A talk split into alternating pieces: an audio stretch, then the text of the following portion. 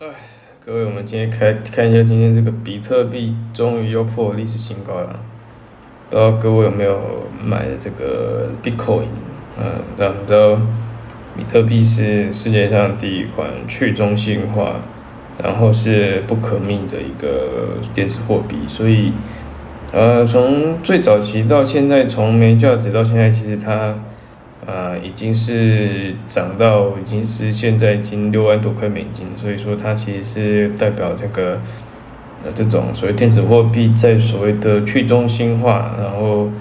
呃，还有一个多人协作的一个模式来看，应该是慢慢被人家所接受，所以目前这个比特币的价格，哇，真是越涨越高，变成是一个贵重的物品，那。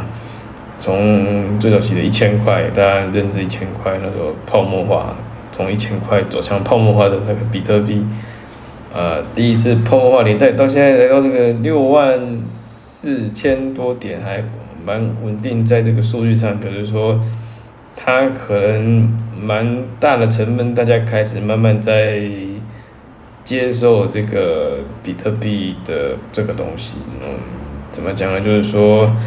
啊，因为其实比特币是这数字化的嘛，所以说它也很方便的储存跟很方便的携带。那某种程度来讲，就是说，因为它的发行量也是固定，所以说，呃，在基本上来看的话，它的用途其实还算是蛮 perfect，就是说。它的用途层面上来看，应该算是蛮简单易用吧，因为它用一个，就它它的比比特币的钱包，它可以是一个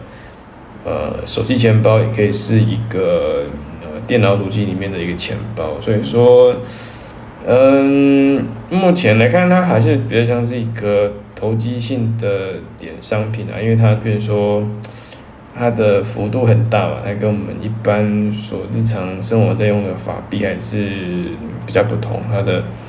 呃涨跌率啊，还有浮动是相对很高，所以说呃真实上它要能够进到我们的社会去使用，当然还有一个一段不长一段蛮长的距离的。但是或许在这个呃不远的未来，它可能。比特币会慢慢成为一个市场上的主流，呃，这也说不定。